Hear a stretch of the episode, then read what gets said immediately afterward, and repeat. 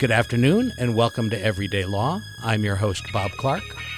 As always, any of the opinions that are offered on this show are not those of Howard County Community College, its faculty, staff, or employees.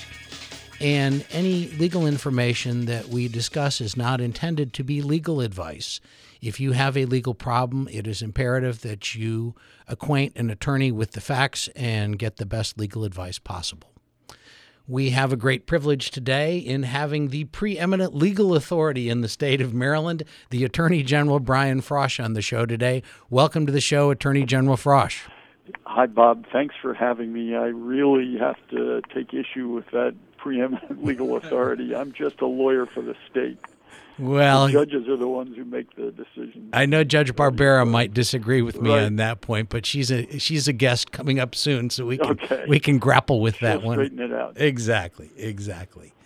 I'd kind of like to take some time to go through your pre Attorney General days because you really have had an extraordinarily diverse and active career, both politically and legally. Could you tell us a little bit about how you got into the law and what you did initially?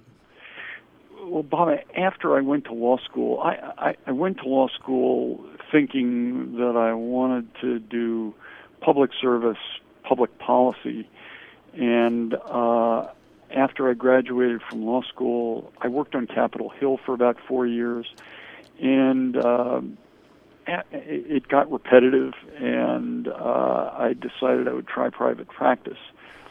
And uh, I went into private practice in about 1976 and remained in private practice through the time I was in the General Assembly until I was elected Attorney General.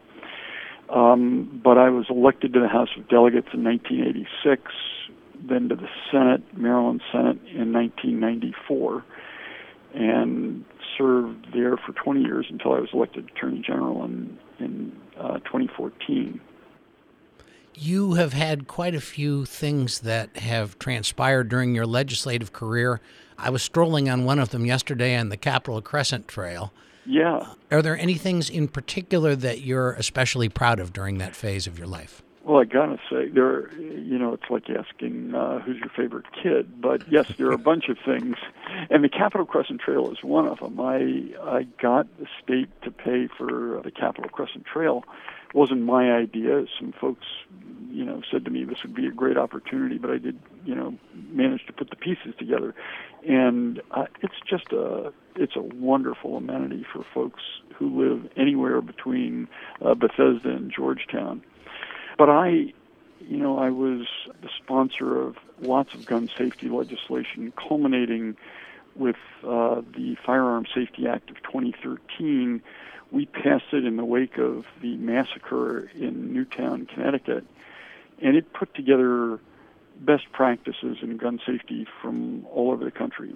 Require fingerprint licensing to purchase handguns, deep background checks, ban the sale of assault weapons, ban the sale of large capacity magazines for those weapons, and uh, and a bunch of other things that were that were really uh, good practice. And and while we're still suffering from gun violence, we're a lot better off in Maryland than uh, we would be if we hadn't passed that law.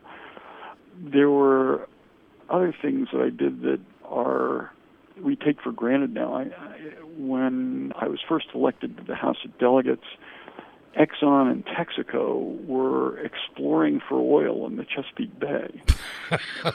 Seriously. I believe you. I, I got legislation passed that banned oil drilling in the bay. And the same year, I was the author of the Maryland Recycling Act that required all the counties to provide recycling for their constituents. And we're, you know, we're many, many years later, but it's a program that's taken thousands and thousands, maybe millions of tons of recyclable materials out of the waste stream and achieved great results. We're still a long way from getting rid of getting rid of all the waste that we have. We're not but composting yet. We're not in the town of Somerset where I live. We are composting. It's and it's really terrific. It, it dramatically reduces the amount of trash you put out at the curb to get picked up. But composting is a, a terrific thing.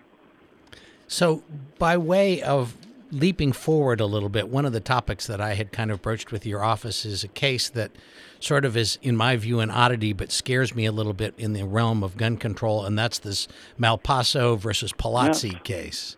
An unreported opinion out of the Fourth Circuit that mysteriously the Supreme Court seems to have developed some interest in. Can you talk about that a little bit? I let me talk about the subject generally, uh, because we're about to argue that, or we may argue that case before the Supreme Court. But this is an issue that's come up repeatedly and has been settled in the Fourth Circuit for many, many years, and that is whether Maryland's law that restricts the right to carry a loaded weapon, uh, concealed carry, as as it's called, is constitutional. And Maryland has tough requirements. If you want to carry a weapon, you have to have threats against your life that are significant, or you have to be in a business where you're carrying cash, you're carrying valuable commodities like jewelry, diamonds, whatever. But you really have to need to carry a concealed weapon in order to get a permit to do that in Maryland. And folks have challenged it repeatedly throughout the years and said that's unconstitutional. The Second Amendment guarantees me the right to carry a loaded weapon in public. And the courts have have smacked it down repeatedly. But in this in the case that you referred to, the Supreme Court somebody petitioned for certiorari in the Supreme Court and the court asked us to respond to that petition, which is a little bit unusual, especially when you have a question that's been settled for as long as this one has. So, In an unre- me- in unreported opinion. I know, I, I was astonished when I saw it in the Daily Record. yeah, it's. uh, I mean, I sure hope that's they're they're not going to take that case. In many states, it's very easy to get a concealed carry permit, but in a state like ours, it's not. And in urban areas, uh, we've got way too much gun violence, and well, throughout the state, we have too much gun violence, and giving somebody the opportunity to carry a weapon means that you're going to have bar fights that end instead of with a broken nose or a fat lip, with somebody getting shot, and you know, more road rage, more what might be low-level violence escalating into deadly force. I mean, I, I have to admit, I, my wife's family is from Finland, and so I spend a good bit of time Uh-huh. in Scandinavia. And I mean, it's simply the gun violence doesn't exist there at all, and it would never occur to anybody to be running around with their pistol in their pocket. Right.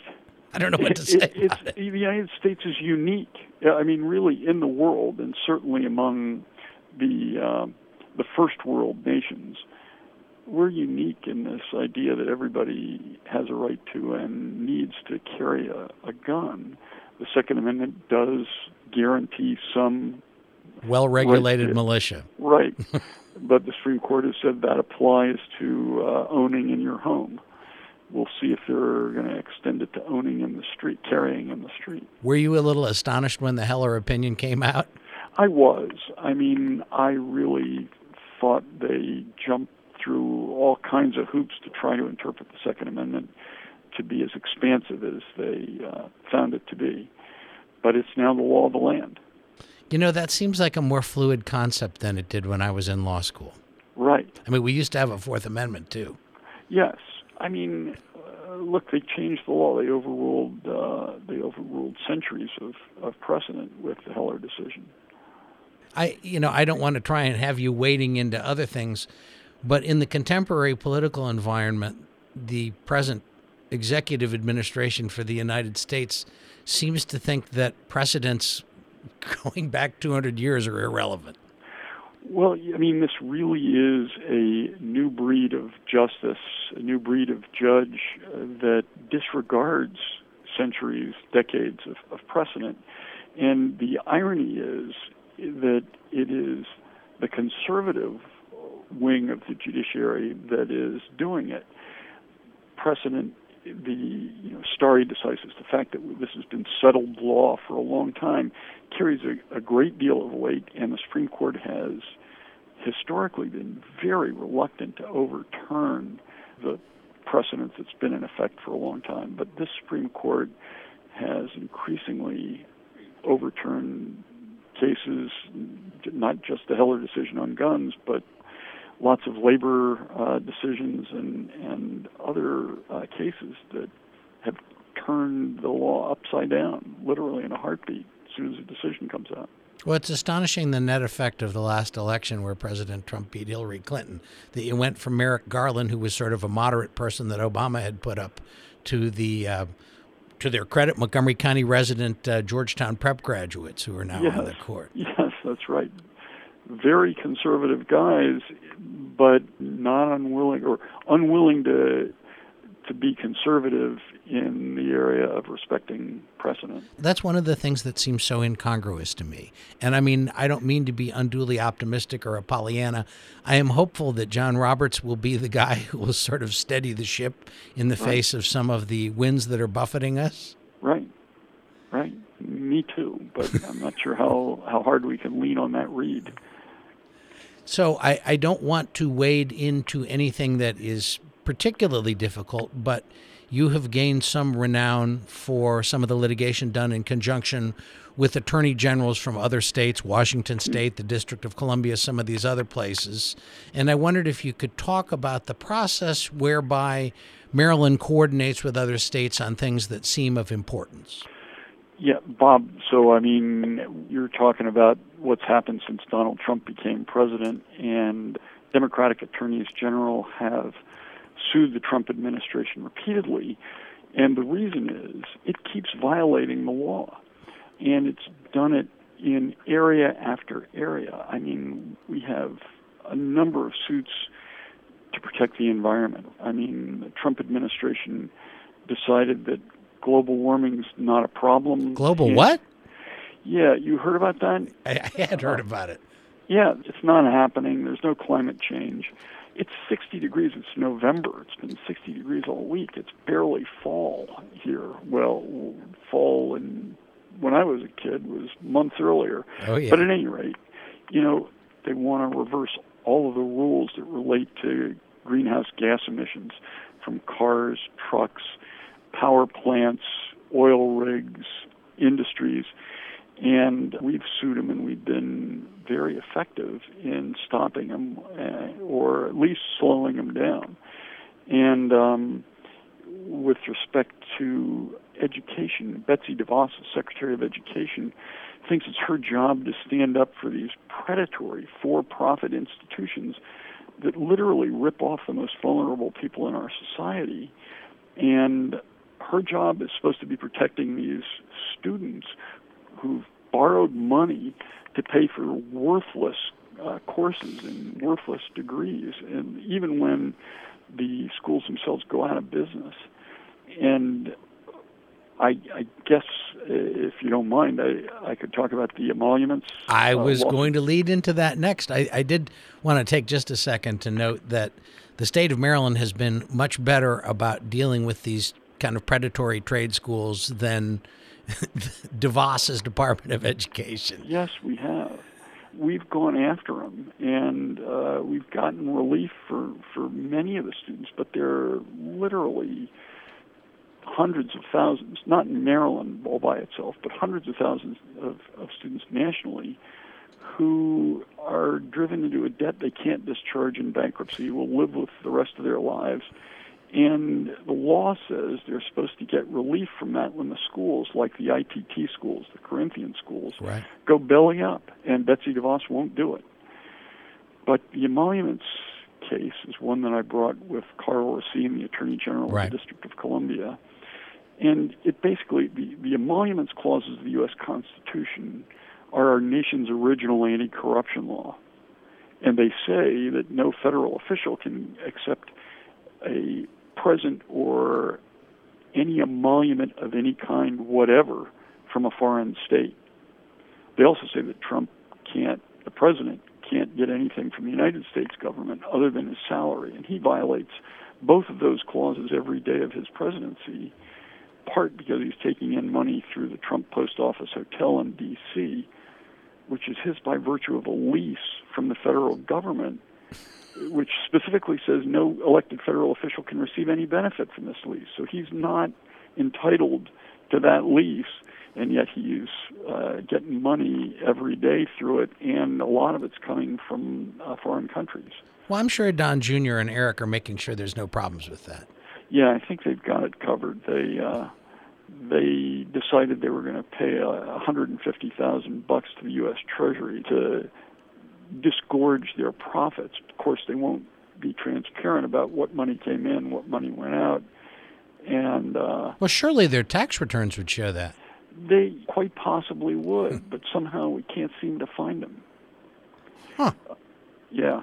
Anyway, it's the emoluments clause violations are pure corruption. I mean, he's using the White House for profit. And the, the most obvious example is when he said, I'm going to have the G7 summit Oh my at gosh. my resort in Florida at the Doral Resort. That's outrageous. And uh, we're trying to hold him accountable. What's astonishing to me is that he, for once, actually withdrew that notion. It seems like shame is possible. yes, or maybe he realized he just wasn't going to be able to get it done. So, what is the status of this emolument litigation? Where is it taking place? Kind of what? What's the? How does it work? So we filed suit in the U.S. District Court in Maryland. The judge, the district court judge, w- ruled against uh, the Justice Department when it uh, tried to dismiss our case. That decision was made its way up to the Fourth Circuit. We got a three-judge panel that tossed us out. Said, "Nope, we're we're dismissing the case." We asked for a rehearing by all 15 judges in the Fourth Circuit Court of Appeals. And in a very unusual decision, they agreed to hold what's called an en banc review, where all 15 of them are going to make the decision. That's coming up on December 12th, so we're very optimistic that we'll uh, we'll be back in business after they have that hearing and write their decision. And that's something that theoretically the public could attend and kind of have a little more firsthand input into what's going on. Absolutely, yeah, it's in Richmond, but it's open to the public. Now, will you be arguing this, or will one of your cohort? Oh yeah, we're going to have somebody smart argue it. I'll be in It's the a good strategy. I wish I could do that. you know yeah we have we have very capable lawyers who are working on this uh, very hard someone from dc and someone from our office will will do the argument That's one of the things I wanted to talk to you a little bit about. You know, you think of the attorney general, and and this is this part. You know, Bill Bill Barr, for example. But Uh-huh. there are many people who work in the attorney general's office and keep the lights on. And I wondered if you could explain how the process works there and that sort of thing. yeah so we represent uh, the governor despite the fact that he's uh, of a different party and um, you know has different uh, views on policy than I do. We're his lawyers. Uh, we represent the General Assembly. Same thing. You know whether they're Republicans, Democrats, we represent them. We represent all of the executive agencies in the state and the judiciary. So um, we have we have lots of lawyers, hundreds of lawyers, really, who are uh, representing these different entities and agencies. And sometimes they get sued, we defend them. Sometimes they have to, bring a suit, we bring the suits on, on their behalf. We give them legal advice every day. And then, you know, we have uh, we have divisions that engage in affirmative litigation.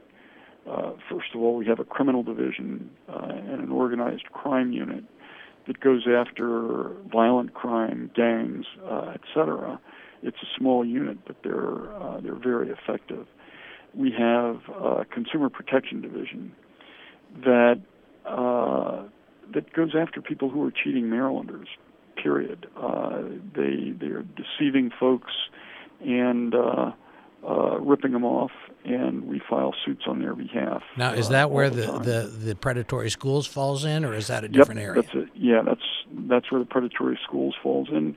We uh, we sue landlords who cheat their tenants, uh, who give them living conditions that are un, that are not habitable.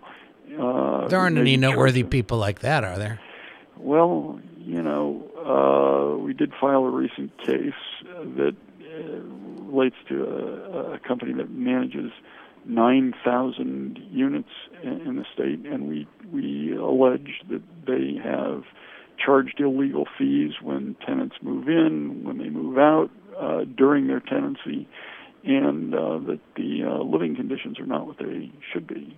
Now that wouldn't be the Kushner company, would it? They uh, they own have an ownership interest in the uh, companies that we've sued. I'm I'm fascinated because the president was so dismissive of Baltimore and of Elijah Cummings, a wonderful man, may he rest in peace. And yet his son-in-law seems to, or his son-in-law's company seems to think Baltimore is a worthy investment.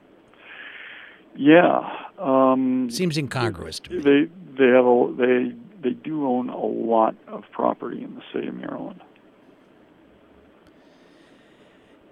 And what's the stage of that litigation, or is that something we've early? Just we've just filed the statement of charges uh, a few weeks ago, and we expect it'll go to trial sometime toward the beginning of next year. Next year being 2020. 2020. Oh, that's that's relatively soon. Yes. So it's an administrative process, and we can usually get to trial within three to six months. Wow. Yep. And on thousands of units. Yes. Hmm. Not sure that would be well received by some people. Well, um, if they, uh, there's an easy way of fixing that. And that is, don't don't do wrong. No, I, I, think that's a good trend. I'm not sure the message has come across very effectively thus far. Perhaps not. Maybe it will now. um, one of the other things we we've recently had some guests on. We had uh, Judge Michele Hotten from the Court of Appeals, uh-huh. and I go way back with Michele through Prince George's County days. And we also had uh, the attorney for Adnan Syed on, and, right. and uh, Justin Brown, and kind of chatting to them about things. And, and, I was interested, and I don't know whether you can get into the thought process because I know the case is presently on a petition, a writ of certiorari to the United States Supreme Court. Correct. Why why the state took cert to the Court of Appeals after the Court of Special Appeals effectively said he needed a new trial? Was there something about that case that was unique that required certiorari? Yes. Okay. Um, and I, I'm, I'm, I've got to keep these remarks within the framework of our uh, briefs. Sure. But this is a guy who strangled his 17 year old girlfriend. I mean, we proved at trial that he premeditated it, strangled her to death. And the evidence is overwhelming. I mean, you have these, you have a podcast, and you have a TV show. They don't, they don't get listeners or viewers by saying, uh, you know what, here's a case where there was a guy who strangled his 17 year old girlfriend to death, uh, and he really did it. That nobody's going to watch that show. Um, so the first, the the original podcast suggested that maybe there was there was some doubt, and the truth is, it, it's an overwhelming case, and that's why we felt that it needed to be uh, needed to be reversed, and uh, why we why we oppose the writ of certiorari to the Supreme Court, and why we brought a writ of certiorari to our Court of Appeals. You know, the only thing, and I, I know this was part of Michele's opinion, is that it did seem to me and to the listeners. And there may be things that we missed. Obviously, we didn't sit through the trial or anything else. But this witness who puts him, and, and I understand that the witness doesn't exculpate him necessarily from the murder. No. But the way the case was tried originally, you know, there was this particular time frame when the murder was supposedly uh, taking place, and evidently there was an exculpatory witness who the lawyer never interviewed or made any effort to call it trial. And just my sort of trial lawyery reaction is it seems to me that's ineffective assistance of counsel that likely prejudiced the result. But, but you know, there's well, doubtless more to it than I'm seeing. Well, here's here's what we say in response to that sure. in the most recent brief to the Supreme Court. The um, the defense attorney understood that uh, trying to bring that in as an alibi, number one, wouldn't be effective because there was a time frame of hours in which it, it, her her purported testimony accounts for 20 minutes of his time. Sure. And there were hours in which, uh, over which, uh, we alleged that the crime was committed. Um, and second of all, her testimony conflicts with that of Mr. Syed. he told three different stories about where he was on that day, and her testimony conflicts with all of those. So it would have been a not only a reasonable but uh, prudent decision not to uh, call her as a witness because she makes the defendant look like a liar. So, from a strategic transpoint, the trial, you know, notion, the trial lawyer made a judgment, and that's kind of the final word on that. Well, yeah, and uh, I mean, here you have a situation where um, the lawyer died, and they waited for years and years after the trial uh, to to make the allegation that the attorney who now can't testify uh, committed malpractice by not getting in touch with the alibi witness. Mm-hmm. Final area, because we're getting close to running out of time. Two things. Um, Maryland is also involved in the opioid litigation. Right. And what's the status of that presently? So we have uh, a series of different investigations and uh, cases filed. We've sued or we've brought statements of charges against uh, INSYS and its related entities. They make Subsys of fentanyl-based uh, drug that you put under your tongue, and also against Purdue and the Sackler families and and their related entities. Those cases are now uh, both stayed because INSYS and Purdue have gone into bankruptcy.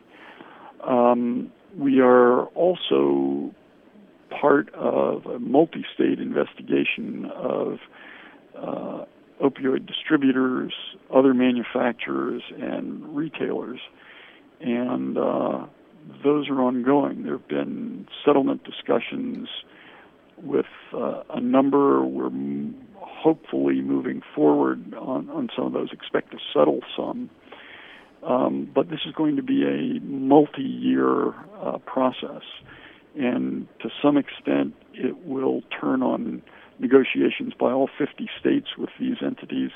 And to some extent, it may be that we have to bring suits specifically in Maryland with individual companies in order to get redress for the addiction and death that these uh, uh, some of these folks have caused in our state. I mean, it's astonishing. And when I talk to some of our listeners about this, they all kind of scratch their head and say, "So there's no criminal liability for these people who made billions of dollars distributing this extraordinarily addictive drug." Um, I can't comment on that. Okay. I just throw it out there. Right. So, you know, a concern You're that not is crazy. Yeah. Let me yeah, just say that, but yeah. I can't. I understand completely. So the final thing I often ask people is what you like best about your job and what you like least. So I love this job, um, and the reason is it allows me to have an impact on important policy in a hundred different ways. I mean, we are protecting Marylanders from getting ripped off, protecting them from crime. Uh, we're advancing uh, their interests, you know, in, in, keeping our environment clean. So it it's an it's a very impactful job, uh, and that's really gratifying. It's it's hard to explain. That the thing I like about it least is I'm not allowed to talk about uh, a lot of stuff that we do. Not allowed to explain a lot of stuff that we do. I have to take, as any lawyer does, um, positions in defense of my clients when I wish they hadn't done what they are alleged to have done, or when I disagree with what they are alleged to have done. Um, but that's that's really in the nature of of being a lawyer, and we're I I I call myself the people's lawyer, uh, and and uh, that's what our office does. We also are the state's lawyer, and both are incredibly important roles. I would agree, and I have to say, as a longtime Marylander, I'm proud of what you're doing, and I'm so gratified that you are our Attorney General. And I'd like to thank you for appearing on Everyday Law. Uh, it's been great. Thank you very much for the kind words. It's been a great pleasure to be with you, Bob. Hope we'll have you on again future. Love to do it. All right. Thanks very much. This has been Everyday Law. Farewell. Connect with us. We are Dragon Digital Radio.